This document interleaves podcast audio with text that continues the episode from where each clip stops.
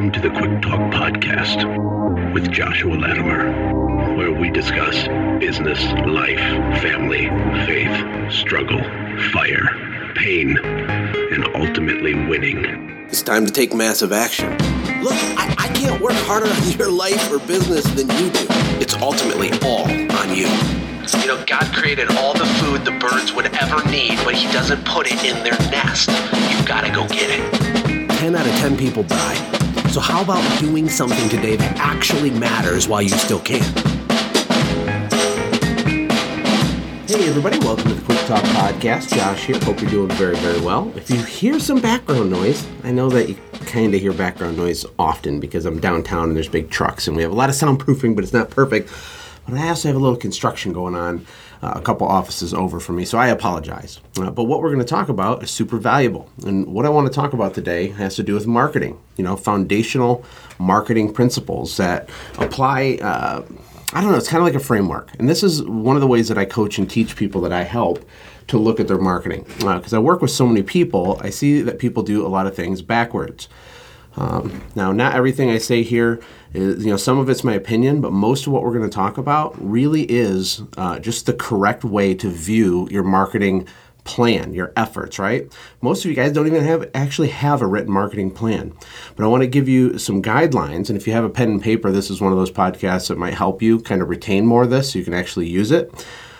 Uh, but here's the framework that of how you should view your marketing if you want it to be as profitable as possible. The first thing that you have to understand is that before you're going to craft any type of marketing campaign, you have to understand what marketing is.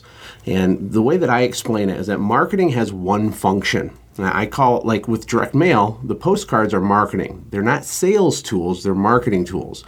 And so the postcard's function is to be a phone call generator. That is its only function, right? Or if you're doing like a Facebook thing, then your only function of that ad on Facebook is to get a click or whatever. And so you need to really remember that, right? So marketing is not sales. Marketing and sales are different. First, you get someone to engage with you or call you, and then you begin the sales process, which is a whole other set of skills and things that you can refine and develop. And you can be really bad at sales and you can be really good at sales. There's really bad public speakers and there's really good public speakers. There's people that are really bad at marketing and there's people that are really good at marketing. But the problem with a lot of small companies that I see is that they don't identify that they're just not good at it because they haven't put in the work, right? I mean, if you think you're going to get on stage uh, at a ten thousand person event and be some like amazing public speaker that makes people start crying and like changes their life, like on your first public speech, that's probably not very, very realistic, right? Like all of these things are skills that you can learn and develop, but you have to uh, know that that's the case. But where you want to start when, with all of your marketing effort is the lowest hanging fruit. There's no reason to get, you know, a cherry picker and go to the top of the tree when you can reach a whole bunch of apples from the ground when you're, where you're standing up with, on on foot, right? And, and the low-hanging fruit uh, goes in this order. So the first piece of low-hanging fruit when you look at marketing has to begin with your current clients. Your business's number one biggest asset is your current book of business. Now, these are people that have raised their hand and gave you money. They already know, like, and trust you. Now, if you started your business last week, you know, you roll your eyes when I talk about this because you're like, well, I only have like twelve clients, Josh. And that's valid. I totally get that. But even if you have twelve, still implement the things that we're going to talk about. The first thing you got to understand with current clients when it comes to marketing is we need to look at your current systems, the current procedures, the current way that you do the stuff, the how. How do you try and, and measure and improve consistently your average tickets? Okay, so the macro title, current clients, the first sub point under this is focus on how do you get higher average tickets. And I could do a whole podcast just on that, and I have. And maybe I'll go deeper on these if you guys give me some feedback on where you want me to go. The second thing is what system have you built? What methodology? How are you consistently getting upsells? How do you identify future opportunities once you're in their home or doing work for them? How do you document them? And how do you follow up with them consistently multiple times so that you get the upsell, right? That's the second subpoint. The third one is referrals. What is the how? How do you, your team, your crews, all of the staff, the people in the field, how do you have accountability and, and um, consistency in the way that you ask for referrals?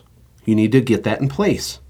And then the next one is reviews. how are you consistently getting and growing the number of reviews? If you get, you know, two reviews for every ten jobs you do, how can we get that to three? How can we get it to four? How can we get it to five? Are you measuring it, right? And then the last one under current clients would be how, what's our strategy? What's your system? How are you getting the clients that you already have that know, like, and trust you? How are you getting them to give you money more often? That's called increasing frequency. And it's a really important thing. So j- just to summarize kind of the first part of this, when it comes to your current client clients, it's the lowest hanging fruit there is. And the things we want to measure and create and make sure that systems exist for are how to raise your average ticket, how to get consistent upsells, how to get referrals on a repeatable, measurable, trackable basis, how to get more reviews, and how to increase the frequency at which they buy, right? Excuse me. So that's really good stuff. Now, these are people who are currently engaged with you. So when I say current clients, what I really mean is active clients. And active clients are anybody, it depends on the industry a little bit, but they're people that have given you money in general in the last twelve to eighteen months. If you're in like carpet cleaning, sometimes it can be like eighteen to twenty-four months, I think, or something like that. Don't get hung up on that. Just know, like, if somebody has wrote you a check or paid you money in the last eighteen months, just let's just call them a current client or an active client. But there's another piece of low-hanging fruit. So at, in, now, we don't move on to the secondary piece of low-hanging fruit until we have fully went through and built the systems and really looked at our processes and make, make sure that we're measuring the right things with all of the stuff I already just said. That's the f- step one. And the really cool part about what I just said is that n- none of those things cost money. It's all free. It's all just taking your brain. That's it. You need a little bit of space. You need a little bit of brain and a little bit of work. Typing on your little computer and filling out a spreadsheet or something, or looking at your literature, or looking at the writing scripts and training your team on it. It just takes you looking at the how, the how you're doing stuff. Okay, so step two is, after you've done all the other stuff, is to look at your old clients. These are people that haven't given you money in a couple years or whatever, right? Uh, these people do not hate your guts. Well, some of them probably do hate your guts, but it's a much smaller percentage of them than you think it is. And there's this huge fear with service companies to re-engage people that were customers a couple, two, three years ago, right? Uh, and sometimes people move. Sometimes people die. Sometimes people lose their job, but it's not forever. Then they get a new job, but you haven't stayed engaged with them, so there's no relationship anymore, right? And there does reach a point, I forget exactly how, there's studies on this, but there, there reaches a point when you haven't engaged with a past customer in so long that the chances of you getting them is like exactly the same as just going and getting a cold prospect and converting them into a customer. So like there's not an advantage anymore, but it's several years, right? So eventually, you know, if they've given you money in the last few years, you, you should be re-engaging them again, because these are things that we're doing without spending money. If you have a small business, you want to do all this stuff first before you start throwing money at problems. And this is what I meant when I said people do it backwards, is they try to throw money at all these systems and all these tools to fix their business, but they're not doing the fundamental stuff. They don't have a loyalty program in place. They don't actually stay engaged. They're not a fun brand. There's no humor. There's no like just general like uh, relationship going forward with their clients. If you don't have that, and you're only focusing on getting like new cold traffic clients to give you money, but you don't ever take care of them on the back end, it doesn't make sense and you can't grow. So with your old clients, to re-engage them, you want to use your phone. Uh, also with your current clients, but the phone is one of the most underutilized tools ever, especially today. People are terrified to get on the phone. Now, hopefully you're not terrified, but I, I know a lot of you probably do have a lot of like trepidation to grab the phone and just start calling hundreds of people and re-engaging them. Like, hey, John, it's been a long time. I'm just giving you a call to follow up. We actually did work for you, you know, twenty-five months ago, and this is what we did. And I just want to see where things are at. You know, I'm sure that you're due for service. You know, what can we do? What can I do to try to uh, win your business back, right? So you do phone calls, or you can use voicemail bombs. That's like a cheat code if you're really bad on the phone and you're terrified. If they have a cell phone number, SendJim lets you send these ringless voicemails that will instantly put a voice message in their um, voicemail box from you, and they, they're really, really effective.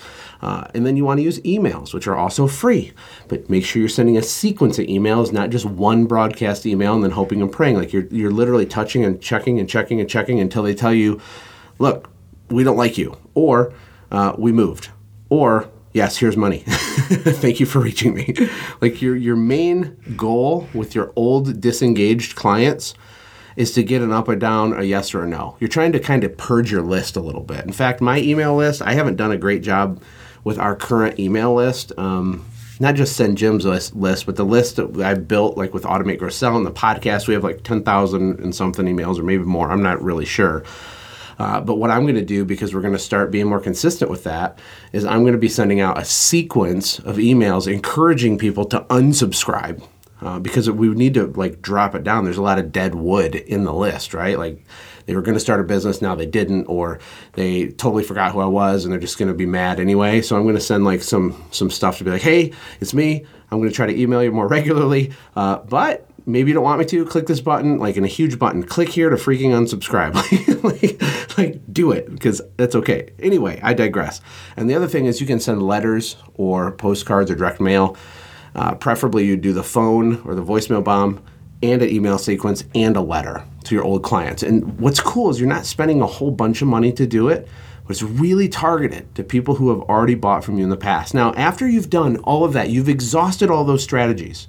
And just to circle back, you're focused on raising your average ticket and you measure it. You're focused on upsells and you're consistent with your team identifying future opportunities. You're asking for and getting more referrals than ever before because you've tweaked your system. You're getting consistent reviews and you're measuring it. You're getting increased frequency of how often your customers buy from you.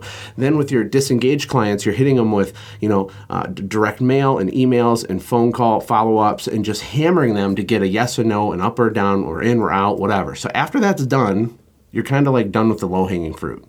And then we can go on focusing on new customer acquisition. And new clients, you know, for me, well, I'm a big fan of targeting the neighbors of our current clients.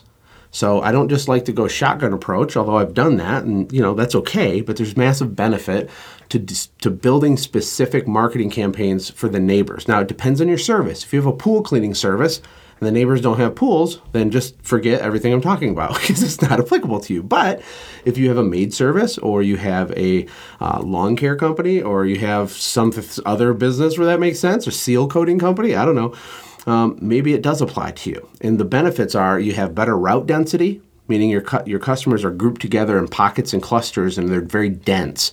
And even if you're not doing them like all as a group, this service, when you're going forward and you start doing marketing, uh, you're going to be able to start scheduling two or three or six or eight people on the same day because you have so many people in the same areas. You build these pockets of clusters. You get a higher close rate because I see your trucks in there all the in and out, out of that neighborhood all the time. You get social proof. You create a lot of momentum. You can get a higher average ticket.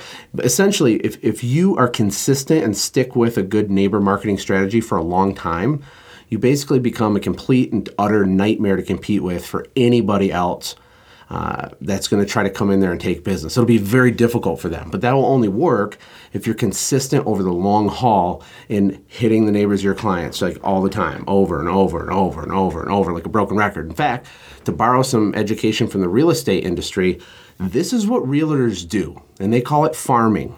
And we actually have a, a version of SendJim that's going to be coming out and available for realtors. We have a few realtors using it right now, but all of our funnels and everything aren't totally set up. So if the website doesn't make sense, I apologize. Uh, but it's called Relationship Farm. But what I've learned is we started to set up like this, this sister company specifically for realtors is like, I've been talking to a lot of top realtors, like people that have sold one hundred million dollars in real estate and people that are just killing it, right? And what they do is they build what's called a farm. And it's the same thing as you looking at the different neighborhoods and communities that you want to dominate. And when they get into a farm, they start farming it, meaning they they try to become top of mind and they try to capture what they call mind share in, in that farm. And it's a super long-term play. So if you're a new realtor, one of the reasons there's so much turnover in real estate is that if you're in like a hot market, th- these farms are already locked up. People got them n- nailed down. So like my friend Tony English from California, he's in Laguna Beach, I think, which I don't even know where that is, but it's he's got these, this farm. And so he is like at every garage sale, he does every community fundraiser, all the T-ball team, like he sponsors everything that has to do with that farm. It's not even that huge of a radius, but literally everybody sees his face. Every month they get direct mail from Tony English constantly, right? And he's just there. He goes door to door and passes out business cards. He's just around, and what he does is he works that one area, so it's his thing.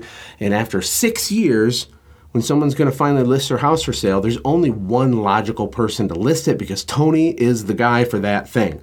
In my hometown of Fenton, there's the, the lakefront specialist for Lake Fenton, right? You have like John Wentworth, and then you have these other realtors that they have their thing. They're the lakefront people. Then you got the people that do the farm stuff, and you got the people that do multifamily stuff, and you got this neighborhood and this neighborhood. You need to think like that for your home service company. Uh, we went as far as getting a huge map, actually, and I couldn't find a map, or I think I could find a map, but it was like seven hundred dollars at the time. But early on in my business, I printed off like fifty pieces of paper that all, when I taped it together, made a huge map. We put it on the wall in our office, and we started putting pins where all of our highest densities of customers were, where they were concentrated. And then when we go do uh, marketing campaigns, we would target those areas. And this is like pre-Facebook or any of that stuff, right? Um, so anyway, I, I know this is a lot of information. This is kind of a super deep teaching type of podcast. I'm coming at you like a, a water hose here. But with your new clients, focus on neighbor marketing. And then the next one on the list would be focusing on influencers. Influencers are property managers, real estate agents, any type of gatekeeper to more stuff. Anybody who is a doorway to you getting either a huge account or getting thirty-five hundred condos or whatever. Like, do strategic marketing to those people to build relationships with those people. You should literally know their names, their addresses, their emails, their phone numbers, their dog's name, anything you can get.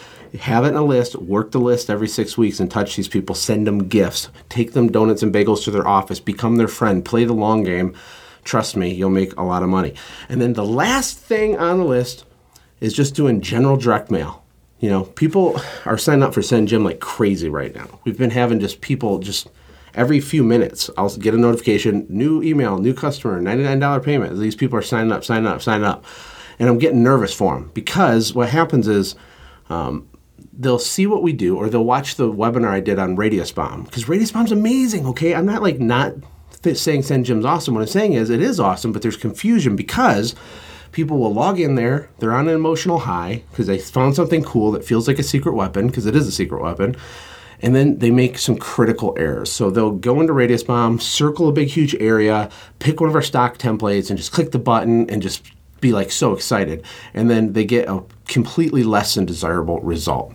And the reason is, um, I'm going to go over the reasons here in a second, but my main biggest point is that before they even should have done that, they should have already had in place all the other stuff I've just been talking to you about for the last like seventeen minutes. Right? And after that's in place, guess what? You're going to have money, you're going to have stability, you're going to have the holes in your bucket plugged, you're going to have all these options, right?